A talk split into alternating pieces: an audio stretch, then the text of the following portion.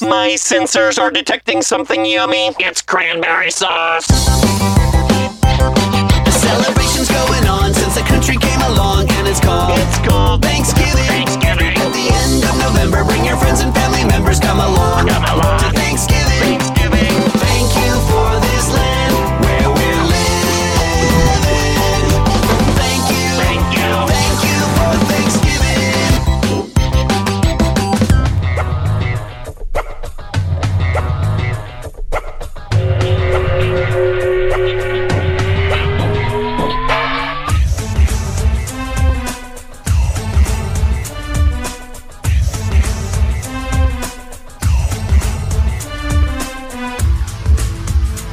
You're now listening to the Outsiders of Horror Podcast.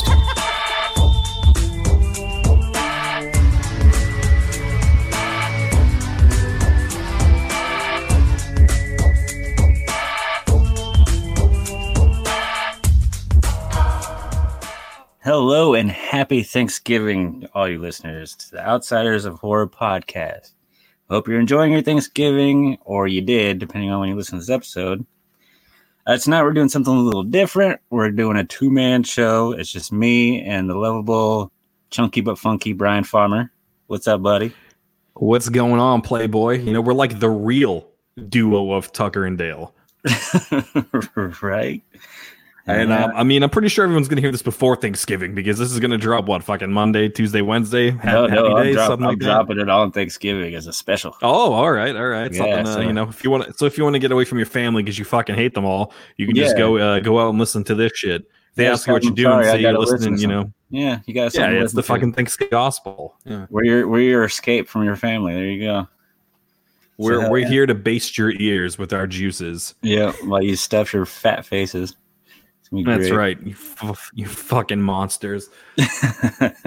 Ah, so as as you can tell, you know, the fucking the dream team is here. The fucking dream team. The uh, the other two knuckleheads over at conventions and their respective conventions. Yeah, you know, kicking ass, spreading the love of the outsiders like herpes. That's right, and they would both know a bunch about that. So um, right, yeah, right. the the, uh, the herpes infested team members of the Outsiders of Horror Podcast. Yeah, it's established uh, earlier this year. You know, we're, we're, you know, Faye, we're we're getting really close, man, to like hitting that one year mark. I know it'll be March. I think March twenty-third was when our first episode dropped, if I remember correctly. I know it's it, it's fucking trippy. Who the fuck would have thought we'd have lasted this long? Who would have right. thought? It's been a battle. You know, like like Biggie said, it was all a dream. It was. And I yeah. used to read Fango magazine. Oh shit. A little Faye and Heavy B up in the limousine. You know what I'm saying? Yeah, eight mile, bitch. That's right. Hey, Daryl Hook, you little bitch ass fuck. I'm still waiting for that diss track. You fucking scared of the heat from B-Fam, bitch.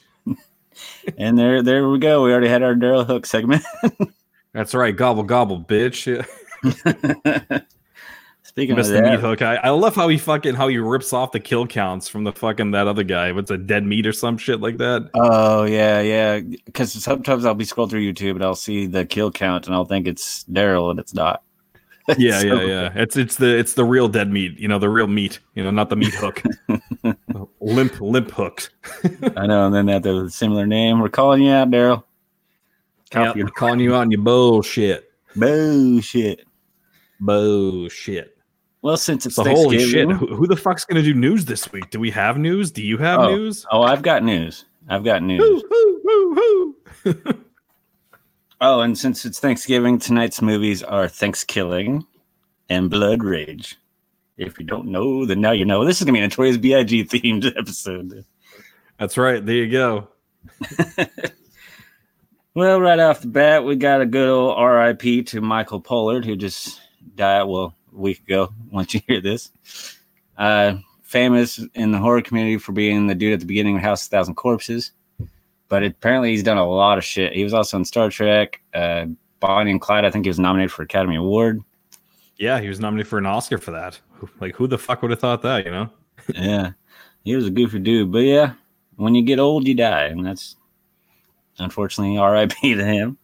Well, I mean, that's usually what happens. They haven't, you know, they haven't. Uh, if they have figured out how to freeze us early, I'd like to inquire about that, because my assholism is going to be needed for the uh, the new generation. So, right, exactly.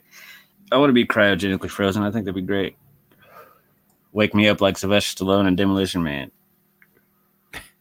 There you go. Naked, so, yeah. Curled in a fucking ball. Yeah, yeah.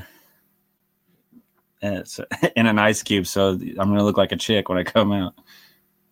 But, it's all right. You do look like a girl anyway, so it's not going to be that big of a difference. And that's the reason why they thawed me, because they thought they were going to get laid. I'm a dude. That's right. They thought they, they thought that you were the transgendered. That's why, you know. Best of both worlds. All right, another news. Uh, looks like Christina Ricci and Juliette Lewis were both casted in an upcoming Showtime show called Yellow Jackets. It's like a survival drama to where they're on a soccer team in high school or something like that, and they crash in, in the woods. Their plane crashes. And they have to succumb to like cannibalism and shit like that. And I guess cults form, and then fast forward to like twenty-five years later, hence Christina Ricci and Juliette Lewis, they're going to be the older versions of these chicks that crashed, and apparently their pot, their past come back to haunt them and shit like that. So no, I don't shit, know. What, like when the twenty-five years later, they're still fucking trapped wherever, or what, like, no, twenty-five years later, I guess what it is that they're living normal lives, but then their cannibalistic past or something like that start kind of coming back to haunt them a little bit, I guess. So it's, it's kind of like the movie Alive. Yeah, yeah. That's what I'm understanding. Seen that movie? From what I read. Yeah. I, I a long time ago. I saw it. Yeah. But I don't hmm. know. I mean, that's I like. I'd Christina give it a watch. Ricci. Christina Ricci's still smoking hot. Oh yeah. Oh yeah. Are you kidding me? And Juliette Lewis. It's a Lewis, fucking you know, ten. It's a ten. Then you got Juliette Lewis, who, you know, she's smashable, but not one that I'm gonna be like pawing over. You know. Well. Well, in, uh, in your current state, yes, you would. yeah, yeah, for sure, for sure. Touché, touché, my friend. Uh, so we we talked about uh, Fede Alvarez is going to produce the Texas Chainsaw Massacre a few episodes ago, and how we were complaining that we want him back in the director's chair. Well, now he is going to be back in the director's chair. He's set to. Do, there's not a title for the film yet, but it's set described as The Shining and the White House, is how they're describing what it's going to be.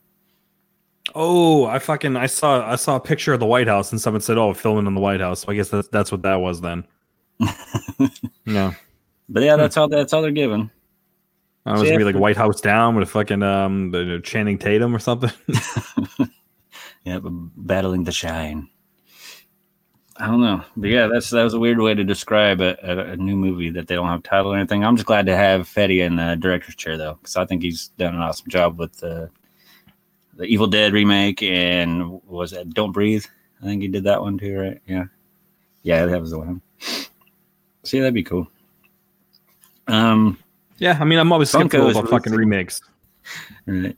But, uh, and more news, uh, Funko releases Gremlins Pez dispensers. For the first time Gremlins has ever been a Pez, which is surprising because it seemed like there for a while they had everything for Pez when Pez was like hot, you know, like in the eighties, nineties. Yeah, like that. I saw those. Those actually looked pretty good. I was surprised. Yeah. And in other Gremlins news, they're going to be, it's the thirty-fifth anniversary, and they're going to re release it in, th in four D X screens. Have you heard of four D X? What the fuck is that? Uh, four D X is apparently, it's in like major markets around. It's, it's a theater to where your chairs, like your chairs will move. It'll actually rain on you when it's raining in the movie. You'll feel wind blowing on you when there's wind blowing in a movie. Shit like that. They try to make it like an experience for you. And they're going to wow. do that with Gremlins. Okay. That'll probably that? be in L A and New York, more than likely only. Right. That's probably where they where they have it now. And it's slowly expanding out from what I understand. But yeah, that sounds like a fun experience. I think it would be cool to see gre Gremlins in that. But I mean... I don't know. Is it going to snow on you when they're out there singing their Christmas carols? Or yeah, I mean, I imagine they'll probably do like a like cool, like cold winds behind you or something like that. To... Right. That'd be cool if they had actual gremlins popping up all over the place too. That'd be great. Imagine fucking puppets behind your seats. Scare the shit out of me.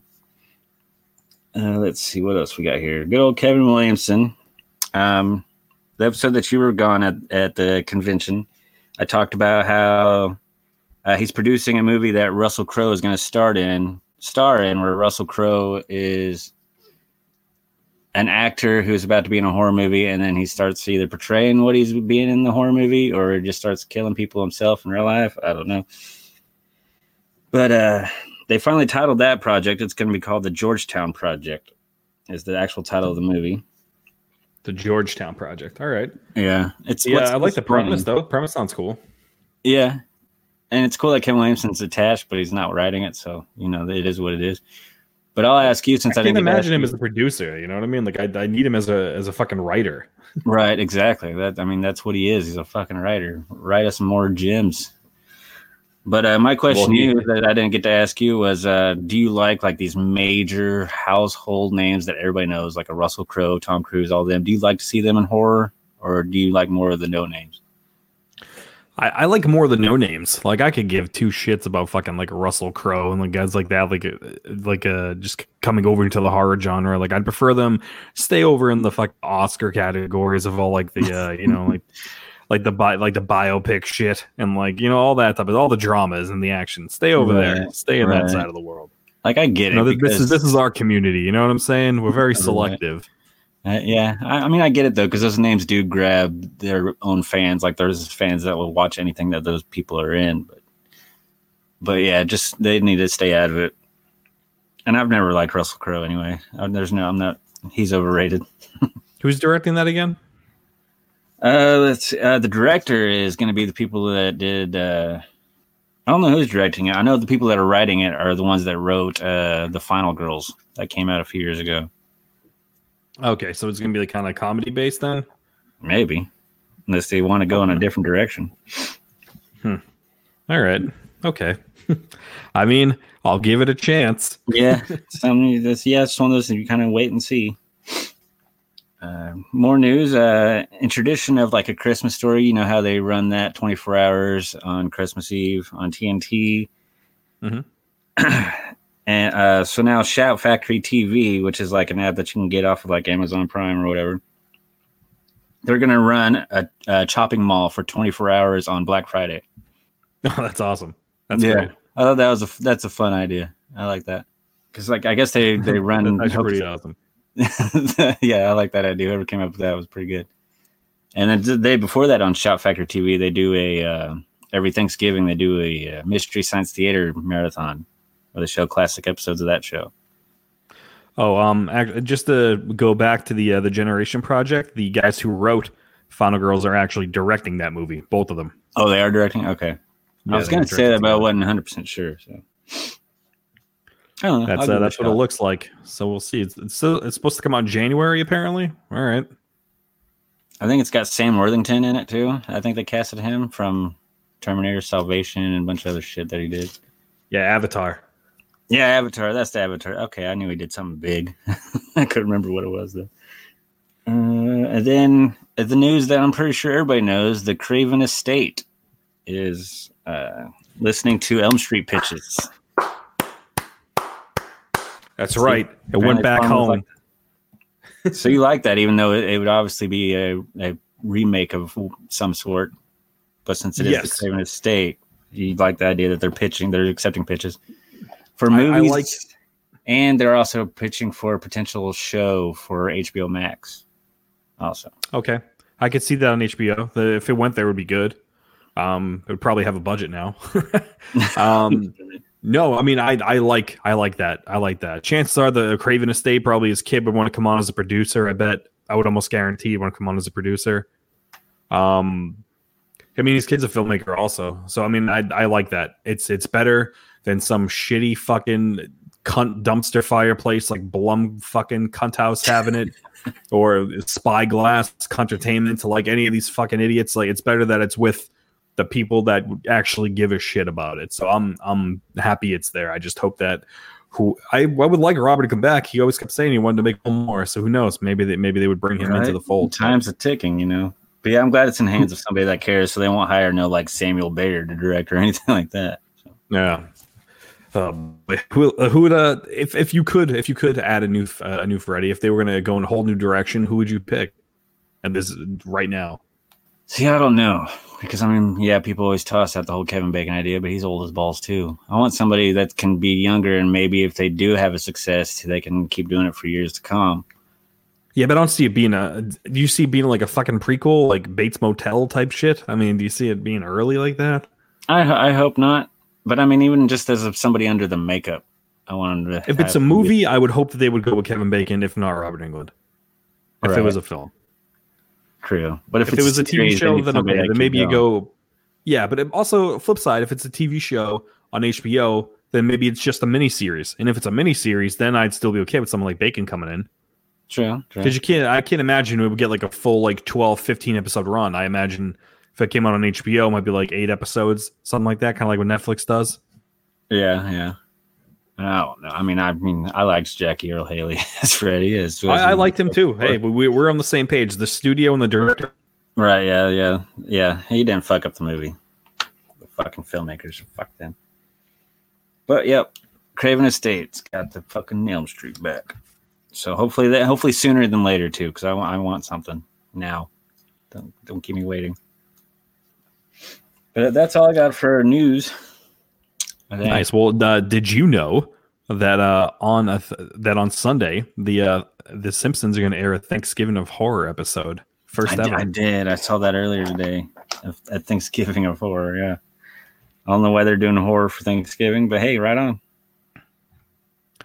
Hey, whatever. I mean, we're, we're, maybe maybe they maybe they saw that we were going to cover fucking uh, Thanksgiving. So I was going to say like, oh, their own version of Thanksgiving. Yeah, we got we got to jump on the fucking bandwagon. Um, have you ever watched Castle Rock, Faye?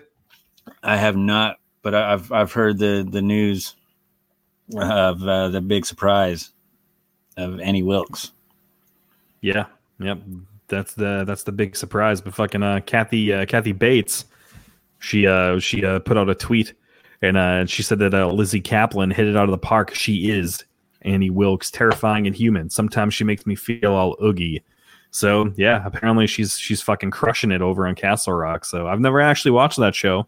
Uh, they film basically all of it here where I live. So I'm gonna have to check it out. So and that's awesome that she got the approval of you know the original Annie Wilkes from the movie. Yeah. So, I mean, when you get that, then you know you're on the right track. And then that, and then just that spreading like news is going to draw more people to tune into Castle Rock. I want to check it out now because I love Misery. Thought that movie was great. Well, Misery does love company. So, I mean, might as well. Yep. Uh, it's what I'm here for. Yep. So, uh, you got anything grinding your gears this week? You know, I, I, I don't, I don't think so. I, I don't think so. I think, uh, I don't know. I feel like, uh, I feel like my gears have been re-oiled. I don't feel burnt out as much as I did before, so I, I can't really say anything's truly, truly grinding my gears. Maybe uh, eating some hot sauce is grinding your gears a little bit. Well, no, that's that's gonna make my gears come to a screeching halt and yeah. then um poop. But yeah, yeah, that's a. And when this drops, uh, that will already have happened. So go check out and see who died over on uh, your failed at YouTube or on the Outsiders of Horror Facebook page.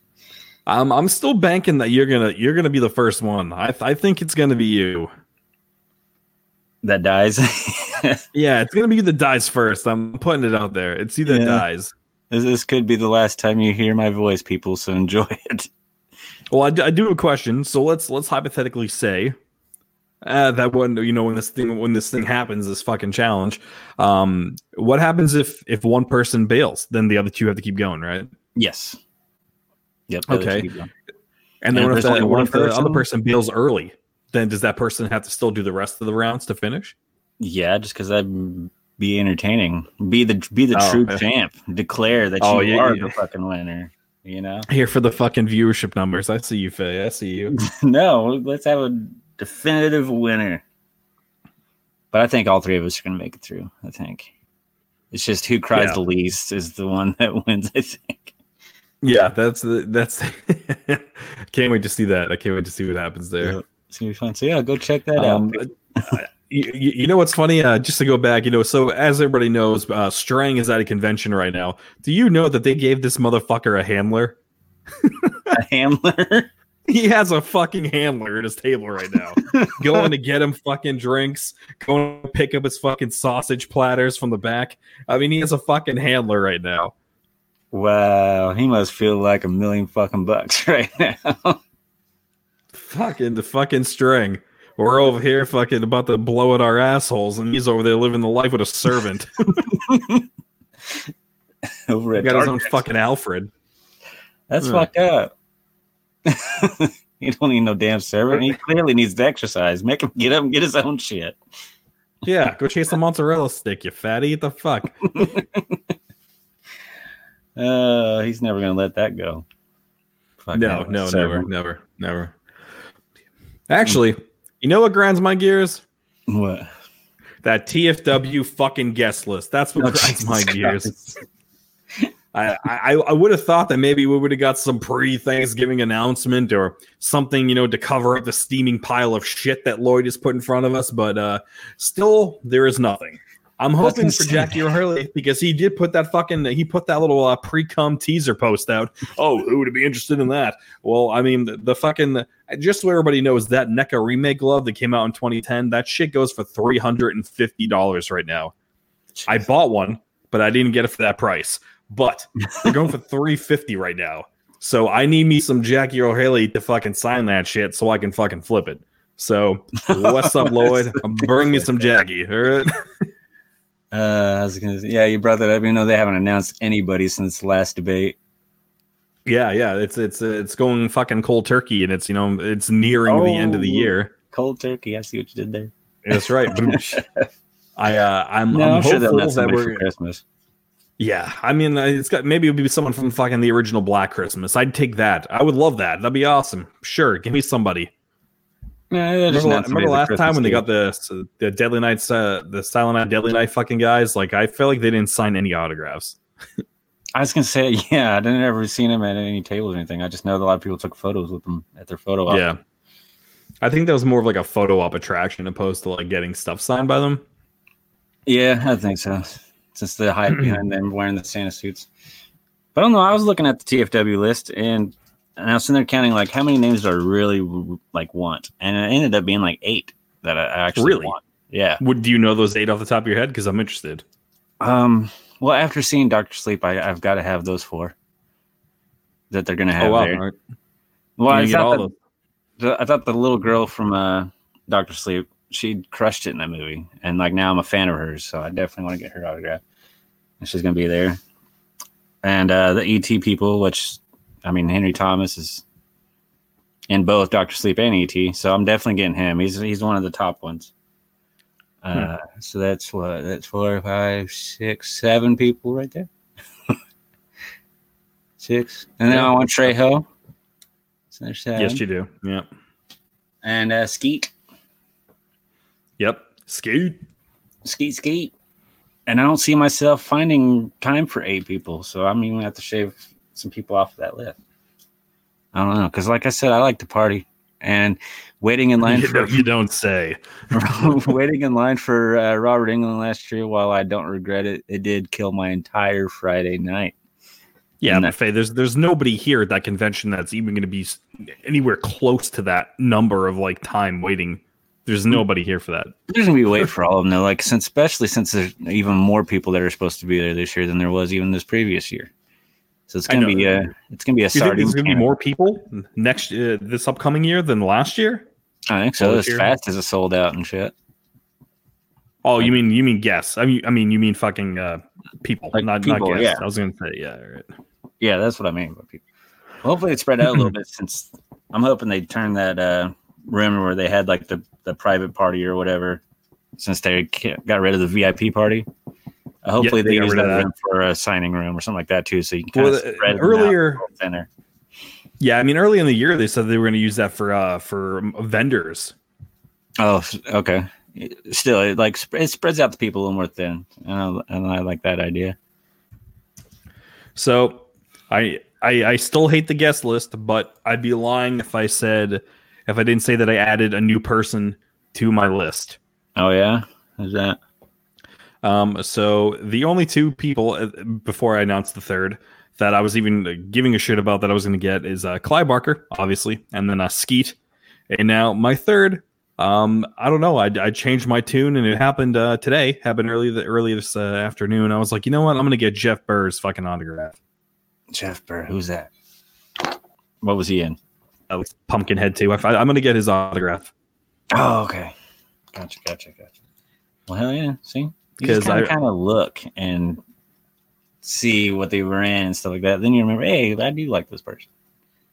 And get the autograph. Yeah, I mean, the, you know what it is? Like, I was really bummed out last year when fucking uh, the director fucking... um. Reanimator fucking bailed out, because I really, I really kill for these fucking directors. I love to meet them and ask them, like, I usually ask all the directors like a like one question, right. And it's always one that they give me an explanation for. Nothing they can just fucking pawn me off quick.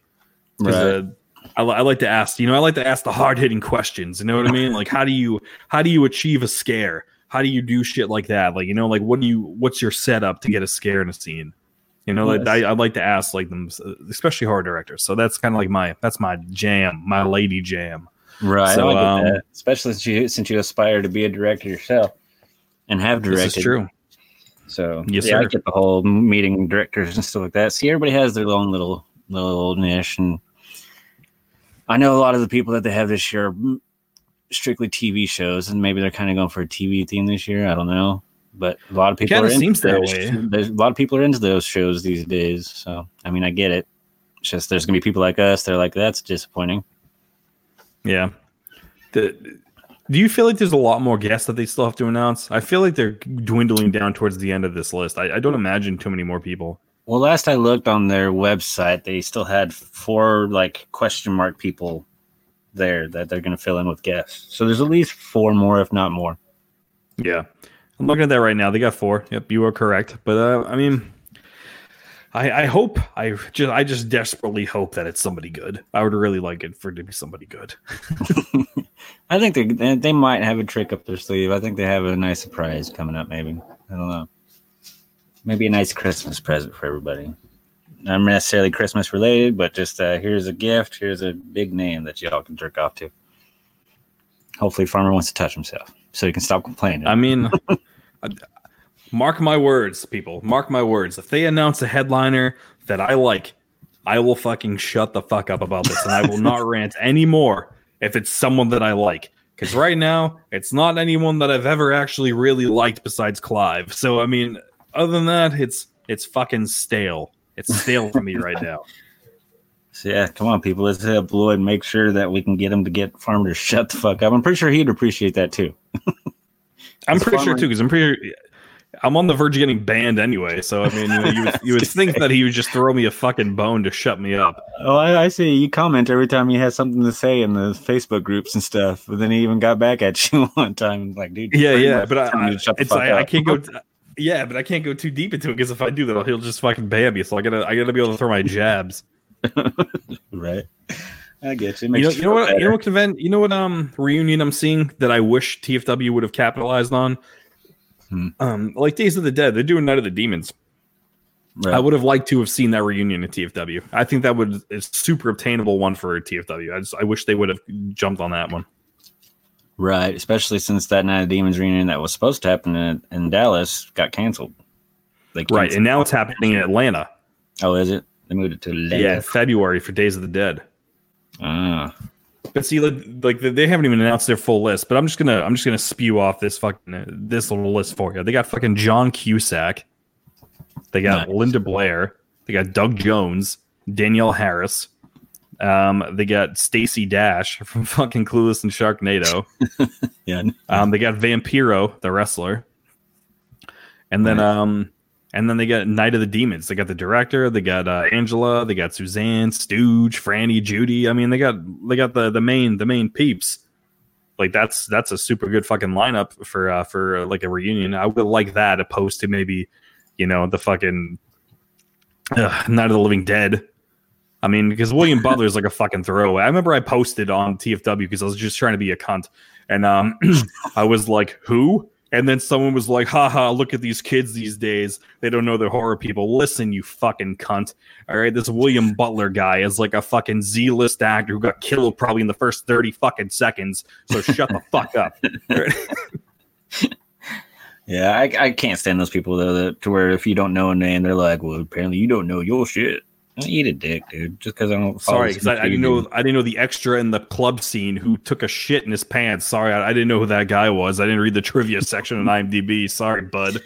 Instead of shitting on him, just educate them. Be like, oh well, you should check out this movie. They did this, or they did that. Educate the people. Don't be a cock. There's too many keyboard yeah. warriors out there on the internet, and they need to chill the fuck out. You know, there's a lot of there's a lot of keyboard warriors, but uh, you know. As as we all know, Farmer is not a keyboard warrior, as I will bring it to your fucking face.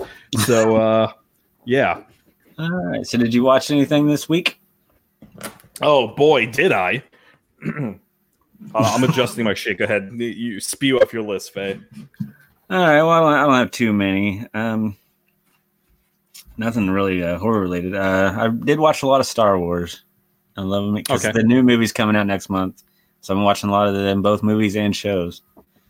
Fucking kids' cartoons Yoda, that they had are fucking good, man. Oh, and yeah, Baby Yoda. I mean, goddamn, that's, that's taking over the internet right now, Baby Yoda from The Mandalorian. Oh, he's so fucking cute, isn't he? I love him. I just want to fucking take him home. He's awesome looking, huh? Right, which they finally released merchandise for him just today. So you can go that's find him. That's a quick turnaround because they saw how, how fucking fast the internet gravitated towards him. Yeah, so they better drop some shit now. And they did. They got a bunch of shirts and shit on Amazon. So I watched that. Then I watched a movie that, surprisingly enough, before I even found out that he died, has Michael Pollard in it. It's an old uh, nineteen ninety gem called uh, I Come in Peace, starring Dolph Lundgren. Have you heard of this movie? Oh, nice. No, it's I have a, not seen it, no. It's an action sci-fi movie, like straight up like action, like, you know, Sly Stallone, Schwarzenegger, Lundgren type action, over-the-top type shit. But it's sci-fi. It's about the, this, these aliens that come down. There's an alien drug dealer. And he's coming down and he's killing everybody with this like weird like scorpion from Mortal Kombat like cord that comes out of his wrist. And then he mm-hmm. injects them with that white milky shit that killed Michael Jackson. And then he extracts their endorphins because human endorphins is like a high drug for his planet. And then now Dolph Lundgren has to stop him from killing all these people. It's fucking great. No shit. It, it was fun. And then, yeah, and I had uh, Michael Pollard in there who played a character named Boner. A boner, nice. Sounds like you. yeah. uh, it, it was a fun movie. I mean, I'm I, halfway I through this trailer. It actually looks pretty good. Yeah, yeah. It was it was a fun time. Uh, another title for it was Dark Angel, but then there's like the producer, somebody that, like that, said there's been too many movies called Dark Angel in the past, so they went with "I Come in Peace" as their release title, which makes sense because the alien every t- right before he kills somebody goes "I Come in Peace" and then fucking. Get over here is them, you know? yeah, and then he blows that white light out of his fucking mouth. Yep. yeah, it, it was a good time. And then nice. I, I watched uh, uh, season three of The Toys That Made Us on Netflix because they talked about old wrestling toys that I used to collect. Oh, I saw that. I didn't watch it, but I heard about it. That was cool. And then they also had Power Rangers on there, which I was a huge Power Rangers fan, and And Ninja Turtles, which I had a shit ton of Ninja Turtles to it. So I really liked this season. It was good. It was a very interesting watch. They get a little annoying with their like animated cuts and shit like that on this on this show as a whole, but it, it, you definitely learn some shit, and it was it was a fun time. Because I'm somebody that thinks that I'm like a wrestling encyclopedia, but then learning about the toys and stuff like that, I, there was a whole bunch of shit I didn't know about the journey mm-hmm. it, that took for these toys to come and come into fruition. So yeah, and that's that's pretty much all I watched this week. Good one. Nice, nice. um, so this movie is not horror related, uh, but I did watch a bunch of horror shit. But I watched this movie called Eye for an Eye, and it had fucking Sally Field, Kiefer Sutherland as a fucking rapist, Ed Harris, uh, Beverly D'Angelo, and Joe Mantegna. Now this movie came out in when this came out, fucking ninety-six, and it's it's it's fucked up. And the, Kiefer is awesome as like this fucking child rapist guy. And um, I, I thought he fucking sentence. killed it. He killed it, and no pun intended. Badoomsh. Um, but th- this movie, this movie to me, I felt like it could have been a shit ton better if they were to remake a movie instead of remaking all the ones that came out in the last eight years. I would like them to remake this movie because okay. Eye for an Eye has a solid fucking premise, and it could be so much better if they remade it. So I would really be interested in seeing a fucking remake of that movie. See, and you bring up an interesting point because sometimes that question will be brought up of like, if you can get a movie remade, what would it be? I can never come up with an answer because I pretty much have to just come across like some of these weird ass movies. And then while I'm watching them, then I'll just think, oh, this would be a badass remake. So, I mean, Right, because like it's it's like one of those films that fell under the radar that like nobody ever really fucking remembers, right? So I feel like it's one of those movies that could be remade and actually be remembered. Right. There you go. Yeah. Because there's been many good ideas in the past. Just when they made the movie, it didn't turn out the way it could have. And that's where a remake would come in hand. And hopefully they do Correct. It right the second time. That's the appropriate time for a remake. Exactly. You heard that from Farmer. He does give a thumbs up to remake when it's appropriate. But all we see that's is right. inappropriate remakes. So. That's right. Like they're going to remake the fucking Mighty Ducks as a T V show? What the fuck is going on there? Oh, yeah. Well, of course, Disney yeah. Plus is going to bring all those those popular things back for their streaming service, like Gargoyles. I know Keith David's really trying to get a new Gargoyles series going. Oh, Gargoyles was so badass. I love that fucking show. It's one of their top streaming things on Disney Plus for its first like couple weeks that's been out or whatever. Mm. Um. So I watched uh, Wrong Turn two. I like that one. Yeah, directed by my homeboy Joe Lynch and edited by my close buddy Ed Marks, who direct who edited my film Blue Call, coming out twenty twenty, maybe, maybe on a, a T V station near you, maybe, maybe, uh, maybe. Um, it might be a uh, a channel that's catered to women. Uh, so if you want to see me that, uh, if you're going to think that I could create something for women, uh, then you'd be surprised. Um, so yeah, so Wrong Turn two, I fucking, I feel like that movie doesn't get enough love. I thought that was an, like an actual solid, like sequel to the first it one. Re- it really was. I, I had a lot of fun with it. I liked the cast in it too. It was good. You had uh Texas Battle is his name. Black dude from Final Destination three. I like him. Didn't, oh, the, the black guy from Final Destination. Yeah, that guy. Yeah. Yeah, his name's Texas Battle. That's a hell of a name. Yeah, there you go. That's exactly what his name is. Yep. Yep. And then you had that chick from American Idol that got killed at the beginning. That's that's good. Oh, I, I fucking loved her. I, I I remember I tried to get her on a movie one time, and uh, fucking schedules just didn't line up. Nice. Yeah, yeah. I, I almost fucking had her, and then I remember when I when I talked to her, she was like, well, "Like, what do you know me from?" I was like, "Fucking Wrong Turn too, motherfucker."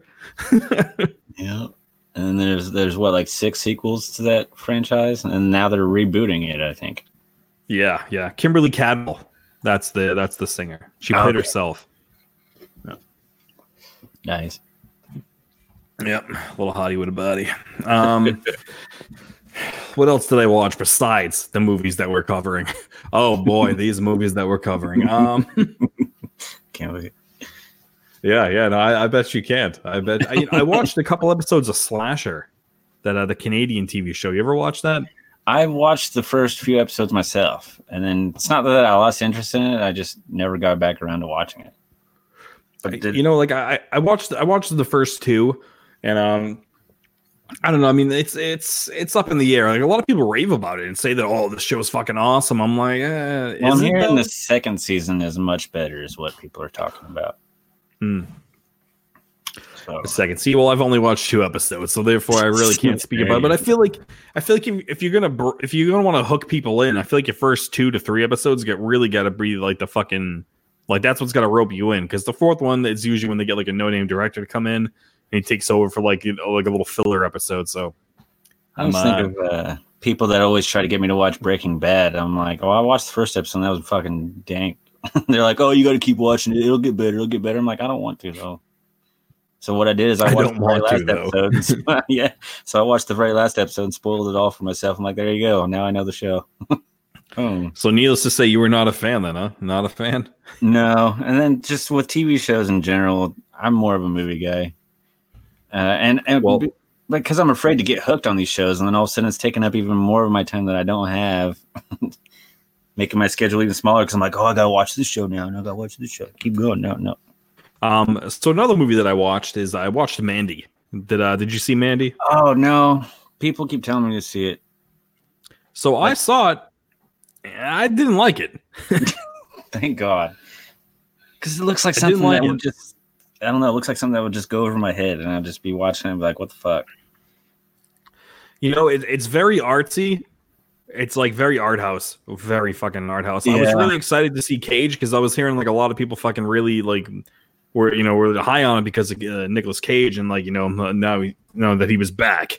and he crushed it. So I was, I was, I was excited for that. And like Cage did a good job. Don't get me, don't get me wrong, but I don't know. I felt like, uh, I felt like that movie was, uh, man. I mean, IMDb fucking rated it six point six. Um, but I, I feel like for me that was like a fucking three. Like I like the Argento style lighting that they did. Yeah. You know, it was very fucking like a like the giallo-esque, very like neon lights and everything, which I love. But the movie was just so fucking artsy. Like they would like pan away from the movie and like just have like fucking flames on the screen with like like uh, just animations like flames, Faye, and like just like a, a score over it. I mean, it was. It was, uh, like you, you would hate it. Yeah. They I know you would hate it. You would not like it. Probably. That's what I was thinking. I've seen enough of it. I'm just like, I don't think so. B- based off some of the fucking the Italian horror films I've asked you to watch, like for the show, like I, I can guarantee you would not like it. Okay, good. Yeah. I'm, I'm, I'm avoiding it, and I'm sure I'm going to keep avoiding it. That's what it sounds like. Because it's a very polarizing movie. There's a lot of hate for it, too. There's also a lot of love. Depends on what you like. You get, you know, you got the hipster artsy-tartsy fucks that love it because they think it's shot beautifully. And blah, blah, blah. I'm not a hipster artsy-tartsy fuck. I'm like, give me some boobs and blood and let's fucking do this, you know. But obviously, I like me a good story too. Look at The Shining, Doctor Sleep, Us. So I don't know. I'm a mixed bag a little bit, but when it gets too artsy like that, no, thank you. Yeah, and then the last film that I watched um, was a film that came out in two thousand nine, directed by Paul Sallet. Uh, He was in the T V show Holliston. Um, briefly, he was Nicolo. For those who haven't seen this movie, uh, this movie's about Jordan Ladd. She's mom. She's about to come to term with her baby. Um, her baby dies and then comes back to life and has an appetite for human blood. So she has to fucking kill people to give to put like a blood inside of a baby bottle for her kid. That was what was what movie is it? It's called Grace. Oh, Grace. Yeah, yeah. Uh, I did see that because. Uh, When it came out, I was working at Walmart, and I kept seeing the cover of the baby bottle with some blood on it and shit. And I was like, that looks pretty cool. And then I checked yeah. it out. And I liked it. It was pretty uh, pretty fucking dark.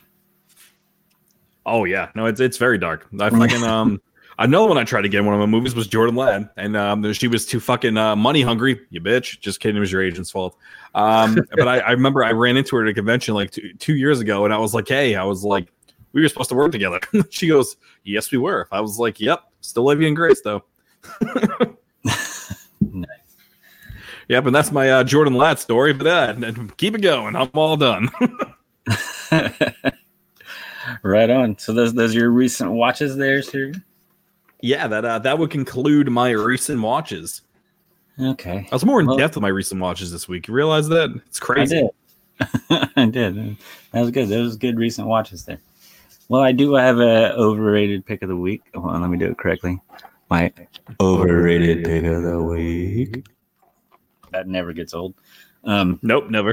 I figured since it's Thanksgiving, I want to do something that involved eating. And I think Cannibal Holocaust is very overrated. I don't like. I think it's still talked about because they killed real animals in it, like the turtle and shit like that. Mm-hmm. But this, which is which is the number one reason why I will not watch that movie. Right, and even if you overlook that, though, the movie itself, I mean, it had some cool, like, gore and effects and shit like that, but other than that, I mean, it's a boring-ass movie, and I don't understand the love for it. Cannibal Feroz was better than than Cannibal Holocaust, I think. But yeah, because they fucking, because they kill that fucking turtle, man. Never watch it. Yeah, that's Never. Not necessary. You don't, you don't have to kill fucking animals to make it more realistic in a movie. You just work on your practical effects to make it look realistic. I mean, for those who don't know, I know uh, a turtle is my spirit animal. Oh, turtle. And if you don't know yet, now you know. Right. Slow and hungry. That's right. Always always eating lettuce. Just wait for some bitch to touch his shell. Yeah. I mean, you don't know any uh, ninja stuff, but so you're not I know how to eat pizza. But you do eat a lot of pizza. All right. Yeah. I, can see. I don't know what my spirit animal is. A sloth, sloth, maybe. Damn, well, there you have it. Yep. That's oh, that spirit. Was too fucking good, huh? That was too good. Nice. All right, well, cool. We got we established our slow-ass spirit animals. Yep. Well, there's my overrated. Both pick. Like leaves. Yeah. All right. Well, let's uh, talk some one of these uh, Thanksgiving movies, shall we? Which one should we start with? Blood Rage or Thanksgiving? Oh, Which one boy, it's with? You know, it was your episode, your picks. You still pick. All right, let's uh, let's talk Blood Rage. Let's go ahead and okay. talk about Blood Rage. That. It's it's it's fucking. It's not cranberry sauce. No. He really wants you to know it's not fucking cranberry sauce, as he says many times in the fucking movie. It's very adamant about the cranberry sauce line, yeah. But no, it's a movie to where these twins, when they were younger at a drive-in, one of the twins killed somebody and then pawned it off on the, the twin brother. And then that twin brother gets locked up in an asylum, and then here we are like twenty years later or whatever. And the twin brother that's locked in the asylum gets out, and everybody's scared that he's going to run around killing people. But it turns out the original twin that actually did the killing, he's still doing the one that's killing. We got Todd and Terry, played by the same person. They didn't even find twins for this. So the fight Mark scene at the end where he's fighting himself, yeah. I thought that was pretty interesting because you can tell like it's a wig or like fake hair or whatever when they're behind the person who's fighting. But I don't know, it's... It's based around Thanksgiving. That's why it's a good Thanksgiving film to watch that I watch every year. Uh, our a comment that we got on Instagram was from our buddy Rise Horror Corner. He said, Blood Rage is a Thanksgiving tradition for me about four years running now. It's definitely an underrated slasher, and I would love to see it remade. What do you think about the whole remake potential of that? I, I like it because I like the movie, but some of that acting, which is, of course, I mean, it's an eighties B slasher movie, so the acting's not going to be great, but some of it's just god awful. So I'd like to see some what, better. A remake of, of this? Of, yeah, of Blood Rage. But I think that's what makes this film so good. It's because I mean, of how shitty it was. And that's why I almost wouldn't want it remade, but because like the practical effects in it are really good. They still hold up to today, I think. I was very impressed with the practical effects in this, the gore effects and shit.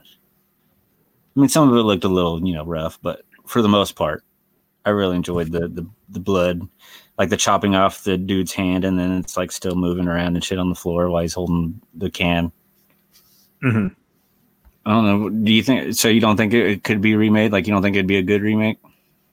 I mean, I'm I'm pretty sure. I'm pre- I mean, anything could be remade. Is it going to be good? That's the fucking big. Uh, that's the big question. Will it be good? I mean, give it to Rob Zombie. He'll fuck it up. So, yeah, send it his way. But it's not one um, of those where you, you've watched and be like, well, this could be something that could be remade. Not like, really. Like, when I, like, I mean, you know, there's a reason why this movie was filmed in nineteen eighty-three, then only released in nineteen eighty-seven. Yeah. yeah there's yeah. a reason for those years of a gap. Yeah. It's, it's a movie that's so bad that it's good. And that's why it's good, because it was so bad. Mm-hmm. Those are one of my t- favorite types of movies to where, I mean, if it's so bad to where it's actually good, there's bad and that's like just bad. And there's bad that ends up being really good. Like one of my favorites under that category is Troll two. The movie is god awful, but yet I can watch it over and over because it's just so bad that it fucking entertains the shit out of me. I've never seen Troll two. Oh, you need to. They also have an awesome documentary on it called Best Worst Movie. I'd actually suggest watching that first before you watch Troll two, just because it'll get you more excited to watch it. All right, yeah, no, I'll, I'll fucking I'll do that. Why not? Troll two, Troll two it has nothing to do with Troll one, so don't even think you need to see the first one. I'll, and they explain that in the documentary wise Troll two, kind of, but nobody ever has a definitive answer. Yeah, I don't, I don't know. I think the Mark Mark Soper, I think you said his name was. Correct. Yes. He was fun. He was good. He was a good pick. He had that right amount of creepy to play both characters. Like he, you could tell when he was Terry and when he was Todd, and that, like just like the way he acted. Like of course you can tell the difference because they're wearing different clothes. I get that, but the way he acted the two different characters was really good. Granted, I'm not, I'm not in the good acting sense, but just the way he did both of them, it, it was fun. I don't know. Do you have a you almost hired Mark Soper story? no, no, I don't actually. I don't. I don't. I think I think it was funny that Ted Raimi pops up really quick in this movie as the condom salesman. Yeah, yeah, at the very beginning. And then if you go to if you watch it on Amazon, they have him listed as like one of the few people that are in this movie. just to kind of grab your attention, I guess. And he, yeah, he's in it for two seconds. As a nutty uh, ass condom salesman. This film has had a couple different titles. Apparently, it was called Slasher. Yeah, that, it even says that in the credits at the beginning. It doesn't say uh, Blood Rage. It says Slasher. They didn't even take yeah. it out. Uh, yeah, it was also uh, called uh, Nightmare at Shadow Woods, too. Yeah, another title. It, of that. You know what it was when they first when they first created the film? It was called Slasher, but then once it got bought in eighty-seven, the uh, the company Prism Entertainment, they titled it Blood Rage, The Nightmare at Shadow Woods. uh, I'm yeah, that, that's a stupid title. I'm glad they went with Blood Rage. Slasher too generic. Nightmare at Shadow Woods. I mean, again, it's like ripping off Nightmare on Elm Street. Or just putting Nightmare at the beginning or anything. Like, there's a lot of horror movies like that out there. So Blood Rage, rememberable title. Though since it's a big Thanksgiving watch for people, maybe throwing in some type of thing that lets you know that it is a good Thanksgiving watch for some. So uh, when I was reading about the film, uh, apparently uh, Louise Lasser, who played fucking uh, Maddie Simmons, uh, the lead, the lead, uh, she was the mom. Um, apparently her and the uh, director, John uh, Grismer, Uh, got into it, and they hated each other so much that the director quit this fucking movie halfway through the movie. Um, and apparently a, a different actress, uh, Marianne Cantor, who played Doctor Berman, had to convince the director to come back to finish the movie because the lead actress was such a fucking prima donna. Fucking diva. Just because yeah. this bitch was on a T V show, what, what the fuck was this thing called? Hold on. Um, Mary Hartman, Mary Hartman? What the fuck? Yeah, oh, I heard of that.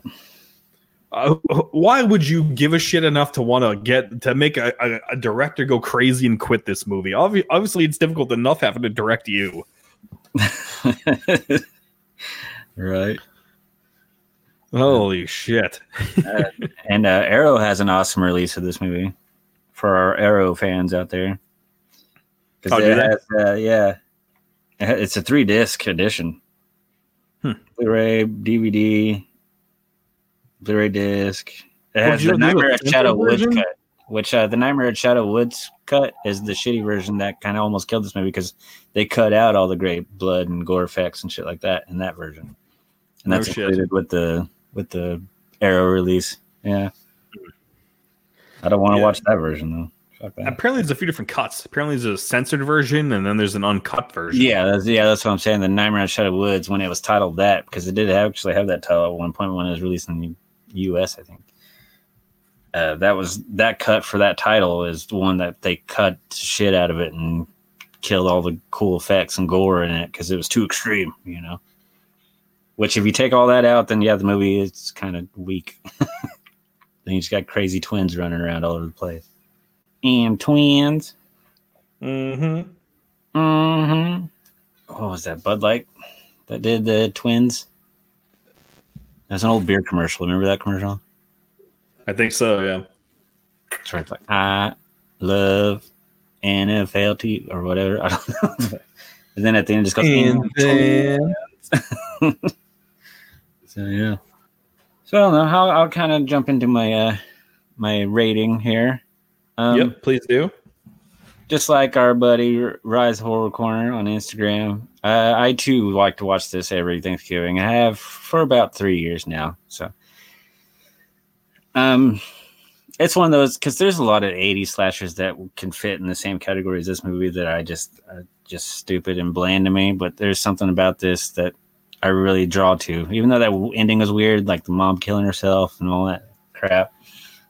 That ending got really weird for me, but I don't get bored watching this movie, and that's kind of how I judge m- how I rate these films. So since it keeps my attention and I watch it every year and don't get bored with it, I'm, I give it a solid seven out of ten.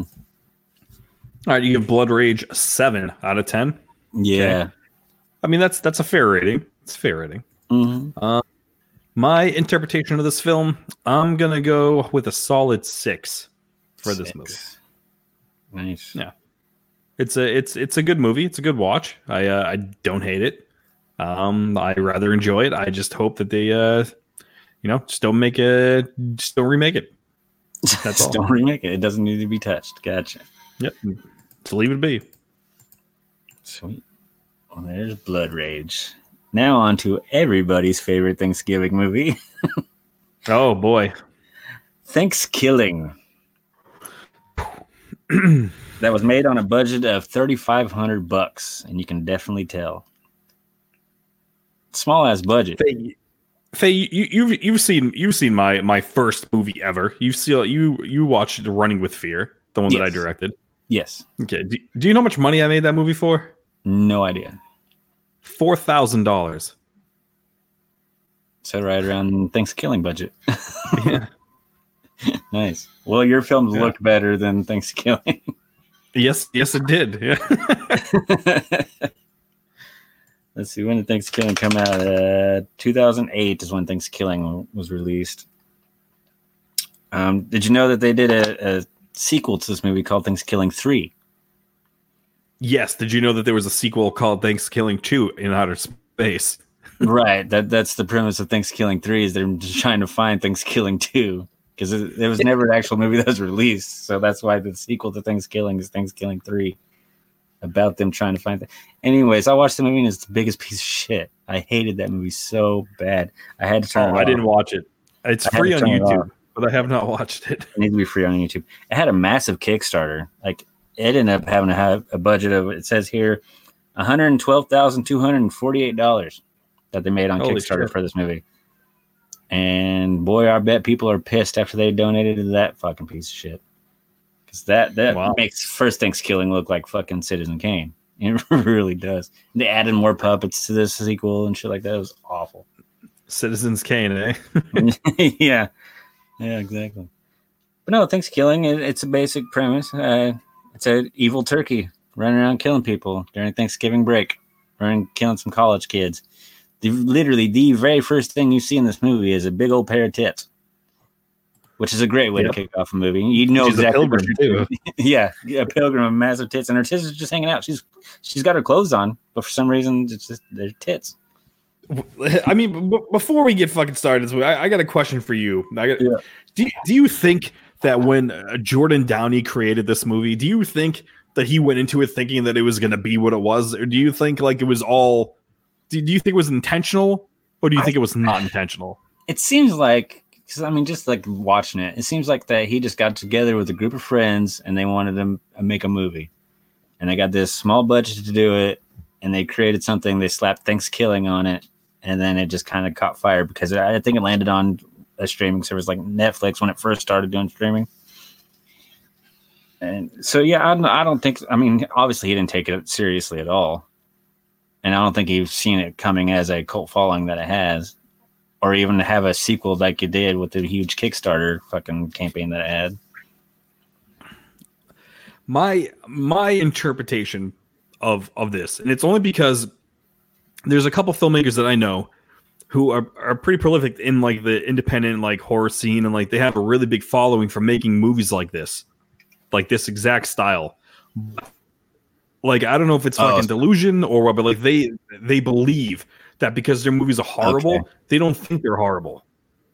Okay, so I see why you asked me that question. Yeah, no, I, I'm pretty sure the dude that did Thanksgiving, he didn't think it was going to be a good movie or tr- wanted it to be a good movie. He just had fun with his friends. Would be my interpretation of this movie. I looking at his IMDb. I mean, you know, he's he's done a couple things after Thanksgiving, after Thanksgiving, but not. I mean, not a ton, but. I I think that he went into this uh, think it's just my opinion. I think he went into it thinking that he was making a good movie. I think so. I even, do. Even with that fake ass turkey puppet, and I mean, I I I don't know. I I feel like I feel like he thought it was gonna be like like the next fucking slasher. You know what I mean? Like, it's gonna be this fucking turkey. Um, I don't know, man. I just uh, Daryl Hook probably fucking jerks off to this movie every every like, uh, Thanksgiving, but I yeah. I don't know, man. I, I think he went into it thinking that he was like making some fucking gold. I mean, sure enough, he did in a way if you think about it. But I mean, I don't know. It was oh. fucking ridiculous. we we got we got to talk about the cast a little bit though. Like, if you think about it, our love child is in this movie, Farmer. It's that, okay. that redneck fuck that ripped off his shirt the first time you see him. All excited for Thanksgiving. And was it Johnny? Kids. No, Johnny. No, it's fucking. Uh, what was his name? Uh, fuck, was it Billy? I can't remember. Yeah, it was Billy. It was cause, Billy because his nerdy friend is crying so bad over him when he dies. Sharon.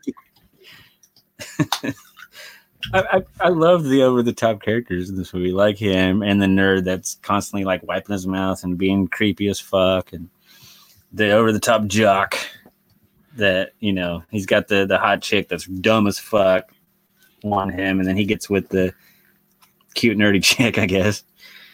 Mm-hmm. Um, did you uh, did you did you know about the, the the Naked Pilgrim? Did you know about her? She has an awesome film, uh, filmography. Did you know about that? Mm-mm. Okay. Um. So her name is Wanda Lust. Uh, she played the Naked Pilgrim. She was also in Thankskilling three as the Naked Astronaut. um, but um, I'm pretty sure like one of these movies she was in was nominated for an Oscar, I think. Um, I'll read off a couple of these titles. Um, Cock Smokin' Grannies. Um, Older Women, Younger Men eleven, um, Dirty Jokes the Movie, Lesbian MILF two, um, MILF Does a Body Good two, um, and then she was in another. Uh, he's what was that last crushing one it called? With his cat. Uh, the last one. Hello. the, uh, the the last one was a kick-ass chick seventy-five big booby MILFs. God. So yeah, Academy Award worthy type shit. What's yeah, that? yeah, gobble gobble motherfucker. Yeah, no, it. Uh, yeah. What's that award show for the adult films? I can't remember. I don't know. They, the fucking the porn awards. One. Yeah, they have a major one every year though, and they like all get into their best dressed and go in this fucking convention area and just hand out awards of like Oscar with a boner or something like that. I don't know. And like people crying like, oh my God, I can't believe I won an award for this film that I did that where, you know, she takes like two dicks and shit. But two yeah, dicks, one chick. Yeah. It's crazy. The porn industry, that how they take themselves that seriously too. To where they have to have an award show. Yeah. But no, I wouldn't be surprised if, if, if fucking, if that kid, Jordan Downey, who created Thankskilling, if like, if he had thirty-five hundred or someone came to him and was like, hey, here's thirty-five hundred bucks, like make, make a feature. And he was like, fuck it, I've only made short films at this point, so I'm just going to make my feature no matter what. Like, I know it's going to be shit for this budget, but whatever, I'm going to make something. Right. And I'm, I bet that was what it was. I thought it was, I'll get into my review later. But yeah, good. Carry on, Faye. Well, it's rent time. It's only an hour and six minutes, I think, too. So I'm... Um, seventy you know, minutes, I re- yeah. I, I recommend. Since it's not that long, everybody should watch it whether you, you agree with one of us or the other, because I'm I have a feeling we're going to have different opinions. Buy the movie first, but if you want to be a scumbag and watch it for free on YouTube, do that. But I would suggest buying the movie first. Always support an independent filmmaker. It's streaming on Amazon Prime. So. Is it? Nice. All right. Well, it's for free on YouTube. Not that I would know. Well, okay. How how funny though was the turkey? He had some great one-liners in this. Like obviously, that's even on the front of it. Gobble gobble, motherfucker. Uh, I love that the turkey fucked the girl. yeah, yeah, he's stuffing the girl. Yeah, yeah, yeah. He he just banging. Was it Allie? Yeah, he's just banging Allie. I loved it. It was great. She was loving it too. Oh no! And I love how I call everybody retarded. I, I'm one of my favorite things is him killing the dad and then wearing the dad's face, and then the kids can't even tell the difference between the dad and the turkey wearing the dad's face. Oh my God. It's fucking classic. Or when he's just sitting there with the dad at the table drinking his tea and shit like that. I mean, it was, it was funny. I found that fucking hilarious.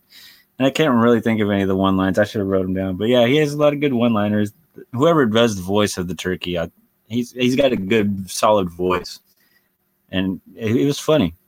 It wasn't funny at all in Thankskilling three, but... Oh, man, I lost my train of thought. Because now, now I just see that fucking turkey wearing the dad's face. Oh, man. Oh, uh, I I really did like the music. That weird, like, you can tell somebody made it on their Windows Movie Maker fucking type beat that they had at the beginning. It's like a, like a hardcore rap beat during the credits and shit like that. I don't know why, but I really like that theme. I tried to find it on, like, Spotify and shit. I can't find it. I can only watch it on YouTube. I just I can't get over the turkeys the dad wearing the dad's face. Like, look at me, I'm a leather face. I fucking love that fucking thing. Oh my God. Oh, and then I loved how We think it's all over, and the first reaction to the survivors is, you know, not call the cops or anything like that. Their first reaction is to go watch a movie. Like, oh, the turkey's dead. Oh, yeah, didn't you know that? Friends and family are all dead and shit like that. Oh, turkey's dead. Now let's go watch a movie. Yeah, then they then they went to go watch The Night of the Living Dead. You know why they watched that? Because it was fucking royalty free and they could use the movie for free. That's why. Yeah, that's why so many movies use Night of the Living Dead. Because, yeah, it's there was no copyright on it. Uh, but then, yeah, of course, the turkey came back as like a toxic turkey. I don't know. And I was excited for the sequel because I did like this movie, but the sequel was fucking awful. And I'm glad there's no more plans for anything. Even though they did do a uh, Thankskilling the musical at some places around the country. That was somewhat successful from what I understand. Mm. Which is fucking weird. I think it was Seattle where they fucking had it. Yeah, a musical adaptation of the film titled Thankskilling the Musical. Premiered in Seattle in twenty thirteen with additional showings at the twenty seventeen Orlando International Fringe Theater Festival. So you know it's a good movie when it spawns a musical. I, would, I, would, I think I want to see this fucking uh, this fucking musical. No, I do too. I'm gonna have to look for it like on YouTube or something. Or if anybody has a link to it for me to watch this musical, send it to us. I want to see it. Sweet. Well, okay. Since since you're uh, clamming to talk about the movie, I'll do I'll do my rating first, and then we'll let you go on your tangent because I can tell you got some built up stuff to say about Thankskilling. Be my guest, Faye. Go ahead. So, I mean, I've pretty much already said everything that, uh, that I wanted to say about this movie. I, I like the music. I like the group of people. Terrible actors. And I know in past episodes I talk shit about these kind of movies where they're just awful, awful acting, awful budget. I'm more of a bigger budget kind of person myself. But I don't know. There's something about this fucking turkey that was cracking me up. And I'm going to give this one also a seven out of ten. seven out of ten. Okay. Mm-hmm. I enjoy the fuck out of it. All right, Farmer, your turn. Podcast listeners, lend me your ears. Thankskilling came out in two thousand eight for a budget of three thousand five hundred dollars. Before this, this director only did like a couple short films before creating this feature. As a fellow film, uh, filmmaker myself, obviously when it's a low budget like how it is for me, I you always just have to, you know, because they put their fucking heart and soul into this movie. Um Jordan, I would like to ask you, what in the fuck possessed you to make Thankskilling? Did you watch Eli Roth's fucking Grindhouse uh, Thanksgiving fucking short? Decide, ooh, I'm gonna make my own fucking thing, and I'm gonna make it so fucking ridiculous that it's gonna be a cult hit. Because l- let me tell you, my man, let me tell you, I wanted to hate this fucking movie. I wanted to hate you as a filmmaker, but that turkey is the best fucking character you have. That turkey made this fucking movie. Oh, this movie, the awful fucking one-liners. You got the turkey wearing someone else's fucking face. He's banging chicks. I mean, how can you not like the turkey? the movie, you. the movie, aside from this turkey, is a, a big pile of shit. Like, it's fucking terrible. thirty-five hundred bucks. Where did that budget go? Up your fucking nose? My God. I. This I've I've you know I, I give I give you fucking props. You made a fucking movie, and that's the hardest fucking thing, to finish a movie. And you finished it, and then you fucking got like a bazillion times more the budget on uh, Thankskilling three, which I give you props for. But Thankskilling, it's not a good movie. It but is you not did a like good the movie. Turkey, but you did like the turkey. The the turkey was phenomenal. The the the turkey was great. The turkey so, was the like the most redeemable factor about this movie. The fucking kills were awful. You know, the special effects was awful. The acting was fucking horrendous. And Johnny looked like he was like three times all the other guys his fucking age. You mean he didn't cry um, when uh, dude died and then they had that big like music video of him being all sad and then reminiscing about their time? Oh, the montage of them holding hands and running through the fucking field and like putting ice cream on each other's faces. Yeah, with that awful. I mean, that is me and you, Faye. But I mean, no, no, no, I didn't cry. I was, I was more like, what the fuck? I, I, I would like to bring Jordan down on the show. So if anybody knows Jordan, uh, um. Because I enjoy some of his other work, but Thankskilling Um, I, if it, if it was something, you know, just to, obviously when you're a, a starting out as a filmmaker, you try to do horror first. That way you can get that, maybe get a cult hit out there, get something really good, and then branch off and do the shit you want to do. So I'd like to know if this was just a fucking, just, you know, a cra- like a cash grab to get your shit like started. I would like to know. The people want to know. I want to know.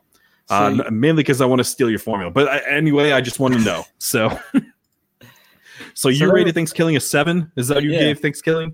Yeah, and I have a feeling the turkey saved it from the dumpster, huh? It did, because this movie gets a three. A three? Turkey was good enough to give a three. The, the turkey and his one-liners was good enough to get a three. That's, and, it's, and it's got you enough to where you want to ask questions about this movie now. You want to talk to the director and be like, what the fuck? What were you thinking? So it, Yes. Yeah, it caught your attention yeah. enough too, to where you, you now you have questions. Because I mean, listen, w- w- what year did this movie come out? oh eight, oh nine, oh eight oh eight So I mean, clearly this was not shot on some fucking big budget camera, right? So I mean, they they had thirty-five hundred bucks. I would imagine that they probably spent like they overpaid to get the turkey made. I can, I can almost guarantee that.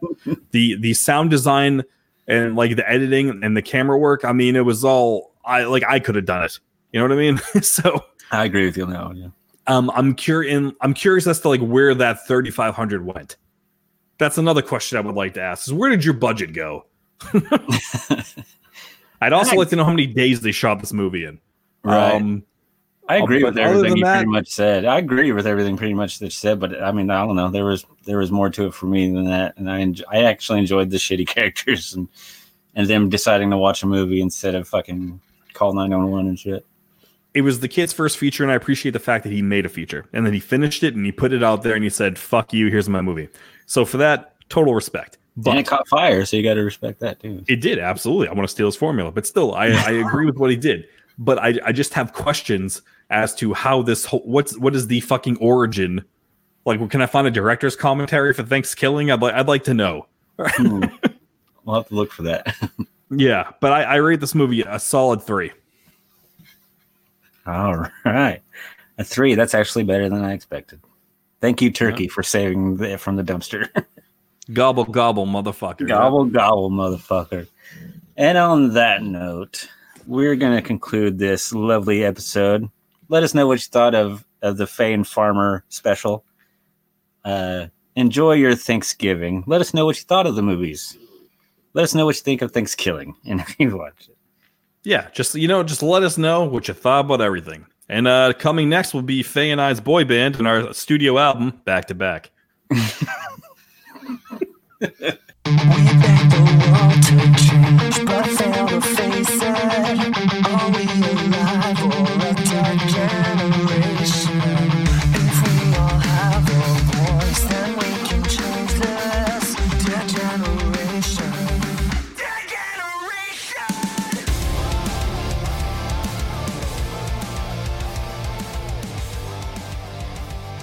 So look, when I had talked to you, uh, you had two of your albums out. Uh, they're at the table. You had Life, Death, Rebirth, and then The Change. Mm-hmm. So is it, is The Change like essentially like you guys finally like th- this is it? This is us, or? Yeah, I would say so. I mean, it took us about a year to just write all the songs and compile. I had a phone call that tried to come in. Give me one second. Sorry about that. That's all right. I had a phone call that tried to come in. But um, we did do a lot of pre-production on it, and we knew that it was going to be our debut first record. So we wanted to make sure that it was something really, um, you know, that would represent us the best possible way. You know, our band is all about, like, positivity, you know, uh, creating your own kind of universe, you know, and, like, overcoming the obstacles that life tends to throw at us and, you know, We we wanted that to be a major focus for um for the listeners that are coming in and meeting us for the first time. You know what I mean? But um yeah. So before we go any further, we want to welcome our listeners. Um, this is I guess what we'll call our music edition episode. You're actually our first musical guest on the show. Oh, very cool. Yeah. So we we are joined with Vincent Torres of Awake at Last. Uh, you can see him okay. right now on the Octane Accelerator tour. Um, very cool tour, I will say. You guys kicked it off in my city, the first show. I know Faye was very disappointed. Hell yeah. Oh, you got, did you not? You didn't get a chance to make it out there? He, he no, was in Kansas. I'm from Kansas. So. Yeah. Oh, no. So, yeah. yeah, it seems like anytime you guys are on like any tour big, they just skip right over him, and he gets very salty. Yeah, we're right in the middle of the country. Y'all have to at least drive through us. You can stop him. We do end up driving through Kansas a lot, though. That's actually kind of funny because we do. We go through there a lot. a lot of a lot of hills and uh, not a lot else over there, man. Exactly. That yeah. Long stretch. It's it's boring. That's why we hope the bands would stop and play because we have nothing else to do here. Right. Well, maybe I'll uh, when we do a headliner, I'll make sure we throw a stop in there, like a small intimate club, and we'll give everybody a chance to do something. It'll be fun. Hell yeah, that'd be great. That'd be great. So, um, we we were talking about um Spotify. I'll go back and listen. It actually had your very first E P album on there, uh, King of the World. Yeah, that's an older one, man. I, that's um, it, it I is. still do like a lot of the songs. They uh, they still they're they're a nice reminder of where I used to be to where we are now. You know what I mean? Yeah. So like one of the tracks I loved was "Let It Out." So can can you like kind of talk about that song? Because it seemed like it was a song about like being accepted for who you are. It seemed like based on the lyrics, but I could be completely off. It actually, you're you're pretty spot on. It's just uh, it comes from a slightly different place than just like self acceptance. It was more like um, "Let It Out" was sort of like trying to tell the listeners to like be okay with who you are, even if there's like a, a dark side to you, you know, like let the night begin, you know, we'll dance with sin, you know, like to, to, to remind, to just tell people that it's okay to just like let loose every once in a while. But also at the time I was, I was really into writing. Uh, I was writing a lot of short stories and um, it was also kind of like a short story that was sort of like vampire-y that I was working on. And I think that a little bit of those elements kind of bled into that song. Yeah. I was, I love the, the lines, um, "This is my prophecy. This is my legacy." Like something about that just kind of like stuck. It's well, that's like telling you, you know, like you are in control of your own story. This is, you know, your time to make it whatever you want it to be, you know, and you have to by not letting, by not expressing or not letting it out, quote unquote, you're just doing the world a disservice and you're, you know, you're taking away from an art that, you know, even though artists are hard on each other and they don't always think it's good enough, it it it could be the song that changes someone else's life, you know. So it's sort of like be okay with who you are and then don't be afraid to express it and be it, because even if people don't accept you for it, then there's not the kind of people that you need in your life anyway, you know what I mean? The people that will be there like and dig who you are and what you do, those are the kind of people you should surround yourself with. Well, I really like the album The Change. And I love the title track of that album. How did the collaboration with Spencer come about? That was actually uh, pretty interesting. So I went to the NAMM show in Los Angeles, and I was hanging out with my buddies, and uh, uh, they ended up hanging out with, uh, I believe, Spencer's girlfriend. So I got a chance to meet her. She was cool. We hung out, and um, and then when I found out she was Spencer's girlfriend, I was like, oh, that's really cool, you know. Um, well, tell him that I respect what he does and that I dig what he's doing. And then, uh, and then I ended up bumping into him, I think, at a show. We got added to a show to open up, and I got a chance to chat with him a little bit. And um, I guess she had, like, laid the foundation, told him that I was a nice guy and that, you know, she met me in California and that, you know, we, that we should talk. So we chatted for a little while, and then um, I, I told him that we were working on an album and I wanted to do a feature, and I, I liked his theatrical voice and I liked his theatrical ap- approach to music because it, you know, it was, in, you know, in a lot of ways reminded me a little bit of kind of what we were doing. And um, I asked him if he would do it, and he uh, he dug the song. So that was cool. If he if he didn't dig the song, I don't think he would have done it. All right. On. I was a uh, my favorite track off the new album was Dead Generation because it, it's very fitting for the way our society is today. Yeah, that one uh, that one gets a pretty good reaction from the live crowd too. I think I think that everybody kind of like understands it, you know. Um, I wrote that song essentially as a sort of like Black Mirrors kind of song, you know. Even when I play it live, I always say, you know, social media has like changed everything. You know, it's connected us to everybody, but also in a lot of weird, spiritual, deeper ways, it's disconnected us from everybody. So Dead Generation is about like remembering to be present in your own life and not just live in a screen all the time, and don't let it rule you. You know what I mean? Like, use it for what it's what it's meant to do, but don't let it make you complacent. You know, don't don't let it be all that you do. So many people just live in their screens now that nobody's even going out to shows, you know, sometimes, you know what I mean? And that Dead Generation's kind of like that, you know, like there's still a lot of like life to live. Don't be dead, you know what I mean? Have fun with it. So you're from Delaware, correct? I was actually originally born in Austin, Texas, but uh I was my parents were in the military and we got stationed in Delaware when I was younger. So imagine growing up a musician that could have grown up in the live music capital of the world, you know, Austin, Texas, but right. being stuck in Delaware. I was going to say, what's the music scene like up in Delaware? Dying. Is it? Yeah. You, I mean, you don't hear Delaware that like, much. There's so. very, very few all-ages venues, and I honestly, if I ever get any sort of, like, real success from this, I think I would open one just to have shows that can bring in bigger acts to Delaware, because, like, the teenagers have nothing to do over there. They're all getting bored and crazy. And, you know, if you're a cover band, you can do really well if you go down to the beaches and stuff like that. But there isn't a lot of love for original music. Although we're starting to kind of revive it a little bit. We're like performing C P R on it, you know. There's some other really great bands that are starting to pop up, you know, but uh, hasn't been, you know, it, it's been slowly, like all the venues that we used to go to when we were younger, uh, they've all shut down at this point. It's, it's pretty sad. Wow. So, um, one of the people on your guys' tour is someone who has headlined numerous shows on their own. Um, and now they seem to be hopping band to band, which there's nothing wrong with. I mean, you got to do what keeps you happy. But like, Howard Jones, he, he's now with Light the Torch, um, formerly Killswitch Engage. Uh, wh- what's it like touring with him? Um, he's he's very, very polite and very, very like cool. Um, not, not a super big talker, at least not, you know, I, I haven't caught him in a good, like, conversational spot. You know, he's always on the move. He's always got his, uh, a lot of the guys on the tour have AirPods in, so I always feel rude going up to them and being like, hey, what's up, man? Like, how you feeling? Then they're like, oh, I'm on the phone. Like, I'm like, oh, sorry, couldn't tell with your Ninja AirPods.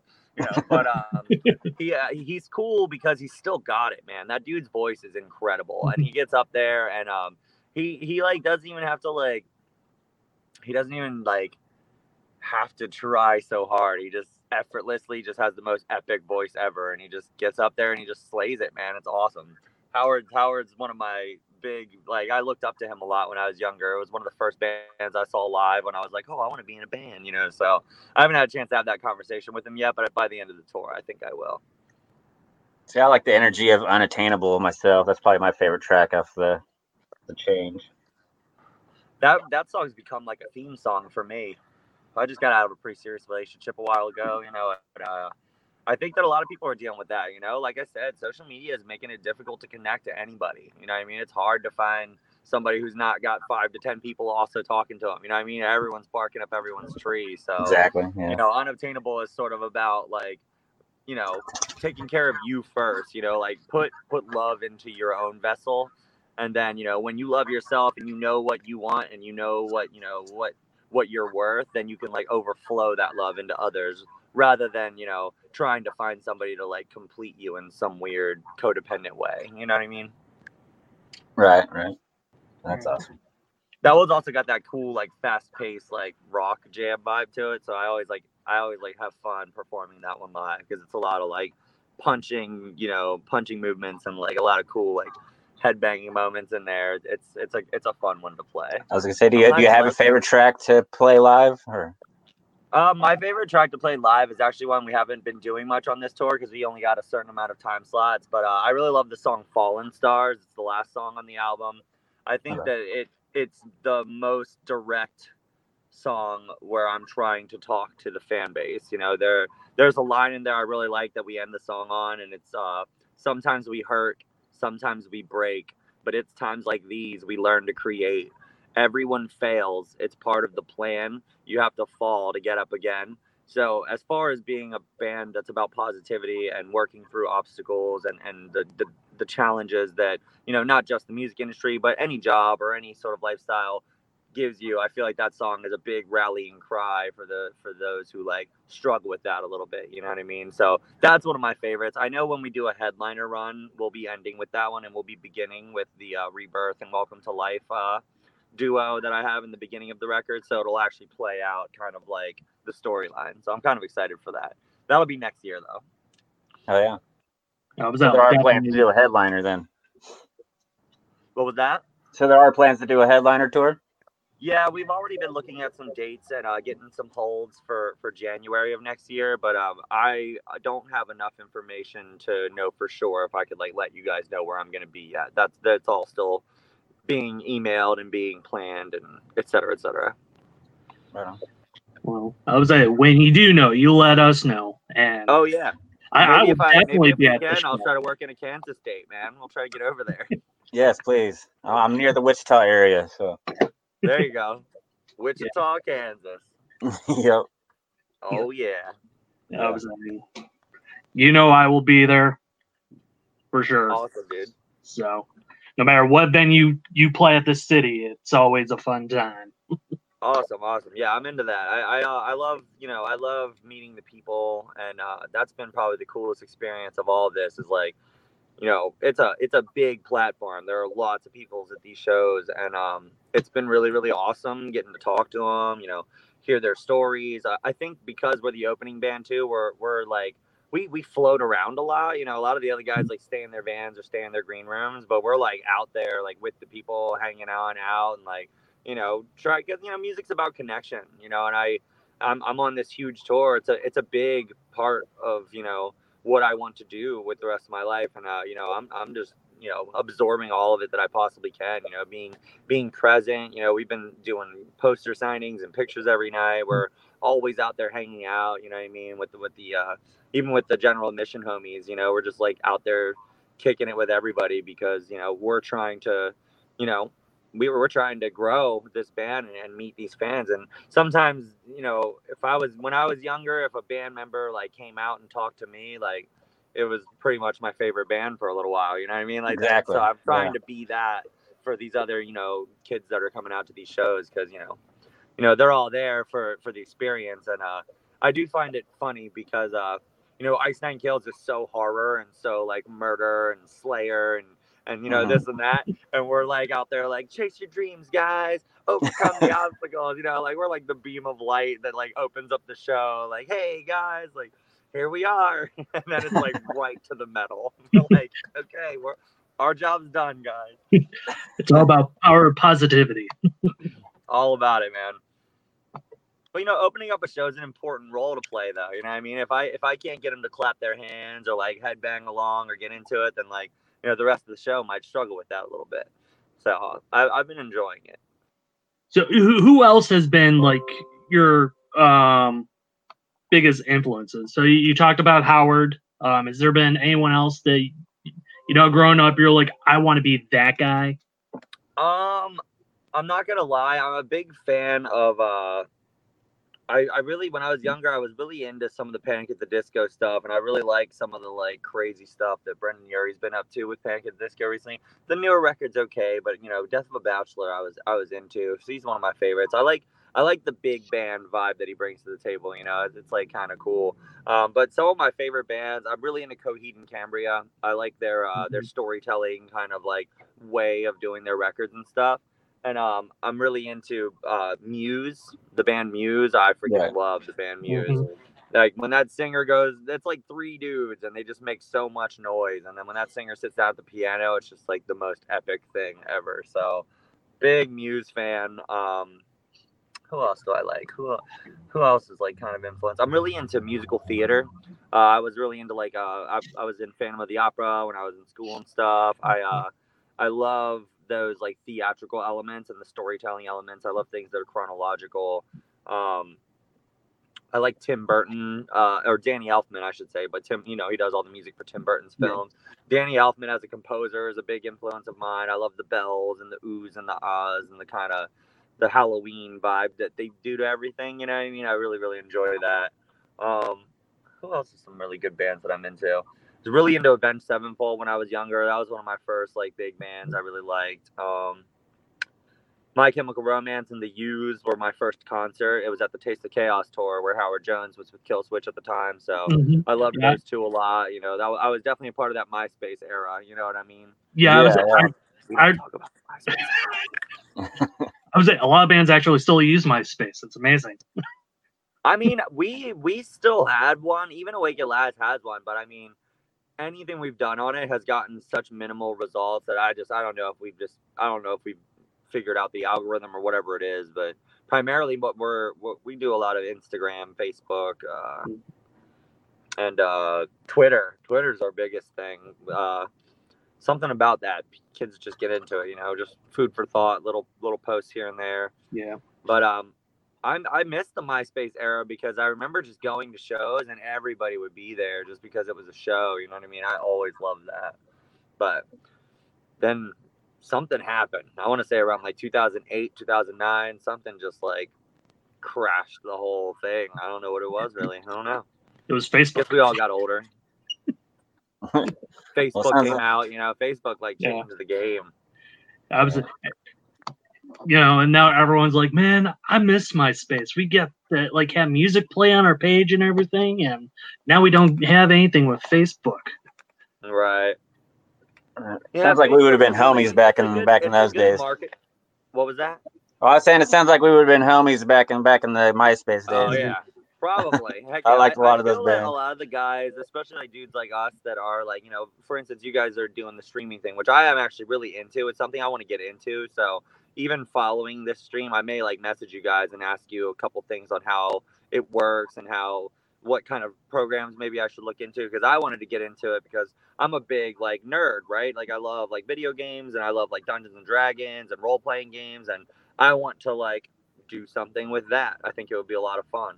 But um but uh I think a lot of the guys that were there for that era, like as we progress through and continue to just like persevere all the ups and downs, you know, it's cool when you like meet people on those frequencies that were like kind of there in that same era when, you know, back in the day. So right. I, I dig it. It's a good vibe, man. Well, I gotta ask, since we're the Outsiders of Horror, do you have a favorite horror movie? Um, I actually, I really like uh, the like ghost movies, man. I, I, I never got into the, the slasher. I was re- I like The Grudge, man. I know that not a lot of people like that one, but that one actually spooked me out, man. Like I think that they had they did a good job with like. Like the creepy factor of it, I guess, is just a little bit more. And ghosts always scared me more than like uh, the slasher stuff did. And um, you know, so The Grudge, you know, like even the girl like hides under her blanket, which is like a, a place you always thought was a safe place when you were a kid. But then as soon as she lifts the blanket up, the freaking like ghost lady's just like there, and she just like takes them. I, I, I like that one. Um, I like some of the older ones. I like The Shining a lot. I thought The Shining was really really good back in the day. Um. I was like, we're getting ready to review that tonight. Yeah, Shining, man, that was that was just a classic. You know, you just you can't can't knock that one. You know, I even I like, loved what they did in that movie, uh, Ready Player One, when like the, oh, yeah. the young kids like went into like the Shining world and it, like they had to like ex- they experience it in that like weird virtual reality kind of thing. I thought that was a really good one. Um, I was like, have you seen Doctor Sleep yet? What was that? Have you seen Doctor Sleep? The new no, one? No, I heard it's good. I heard yeah. it's a good one. Yeah. Highly recommend it. Yeah, I heard that, that's a Stephen King vibe, right? Mm-hmm. Yeah, that, that'll be cool. Yeah, it's the then, sequel for it. Oh, wow. Yeah. Oh, all right. Yeah, well, hopefully I'll get some time to, like, get to the movies. Or is it, like, a Netflix movie or something? No, it just came out into theaters. Oh, okay, yeah. If we get another off day, sometimes we like to go to the movies. Maybe I'll maybe I'll check that one out. Um, I liked uh, I liked Darkness Falls when I was younger. Did you guys ever watch Darkness Falls? Mm-hmm. The Ghost Tooth Fairy dude? Yeah, I still. That was a pretty good one back in the day. Um, I'm not a super big horror guy, man. I uh, I I've, I watched a few. I like the ghosty stuff more. Like Lights Out was pretty good. I like the jump scares. You know, I like the the creepy factor just gets me more. I like the storylines. Um, yeah. Not a film, but I really thought that the Netflix series. Um, The House of the Hill or Haunting of the Hill House or whatever. Mm-hmm. I thought that was really well done. Like, and how it like the character development and and the type of haunting that it was, how psychological it was. Like it truly like made you, it took you to that place, you know what I mean? And I uh, I really enjoyed that, even though it's not like a movie. See, Faye, now you gotta watch it. Yeah, they've been on my ass oh, about yeah, watching that one yet? It's good. No. It's yeah. really good. No, and he also ran his mouth on uh, Japanese horror last week too. Oh, you don't like the Japanese horror stuff? Not all of it. There's some good ones, but overall, I think it's a little Here, overrated. Say hi, Jeff. Hi, Jeff. That's my drummer, Jeff. He's saying hi. Hello. Hello. Right on. Sorry about that, homie. Well, String, what else you got? Um. Okay, so as you can see, there's been technical issues tonight. Um, yeah, super sorry about that, guys. I, I'm literally in a van in a parking lot in New Orleans right now. So no worries at all. Okay. Yeah, I was, we we have issues all the time. It wouldn't be our yeah, show okay, without okay. them. So like, it comes with the territory. It, it does. So like, I remember seeing Dragon Force like right at the height of their popularity. They came here for a show, and all the mics just cut out on them mid-performance. Have you ever had any issues like that that, you know, has happened or close any to major it? Technical difficulties during a show? Yeah. Yeah, we've had shows in the past where uh, it's like a smaller club and we've got like the full amps in there and all and all the uh, stuff going on, and then like while we're playing it would just boom, fuse would blow and the whole show would just get shut down and it would be like, well, hopefully they'll fix it soon, and then they'll like bring it back up and we'll turn down our amps and stuff, you know. Uh, it doesn't happen very often, thankfully, but definitely it's one of those things that happen. Oh yeah. Have, have you fallen over sure. yourself on stage? Um, another thing, I, I have a bad tendency. I really want to get a wireless mic because I have a really bad tendency when I take the mic off of the stand to detach it from the thing, and I'm usually, you know, on my cue, I grab the mic off the stand and it like rips the mic cord out of it, and then I have to like grab it real quick and shuffle it. Just it doesn't look very rock star when I do that. I'm like, oh shit, you know, you gotta like get down and pick it back up and like come in halfway through the line and act like nothing happened. So um I've been doing I've been taping them lately, but that happened to me on even on this tour, and I was like, oh, damn it. Didn't want to do that. Or uh my guitar players like to step on my mic cable a lot, so that happens a lot too. Like they'll just I'll just get stuck and I can't get the mic over to like the other side of the stage, and I'll just like relocate to the center again. Pain. So I've noticed your hairstyle has changed a lot over the years. I was I was looking through some old like uh, Google images of, of you guys. And did you guys have any other questions or anything? Sorry, I feel like I'm like just talking a lot. No, you're good. I don't think you can hear me. String, go ahead. Hmm? Oh no, I don't have any questions. All right. Well, we we want to thank you, Vincent. Um, for people that haven't seen them yet, find out when they're playing, go see them. Um you have your second leg of the tour coming up. Um once again, Sirius X M Octane Accelerator Tour. Awake at Last, Light the Torch, Fit for a King, and the headliner Ice Nine Kills. So um come hang out with me, guys. It'll be awesome. Yeah, yeah, I'm saying spend some time. Go say hello really- to them, buy their C Ds, buy t-shirts, posters, whatever. Buy their stuff. It all helps, literally. It goes in the gas tank or in our stomachs. What is up, everybody? My name is Vincent Torres. I'm the lead singer of the band Awake at Last, and I am super stoked to be here on the Outsiders of Horror. Check them out. They're doing all kinds of awesome stuff over here, and it's a great time. Well, I'm an outsider, outsider.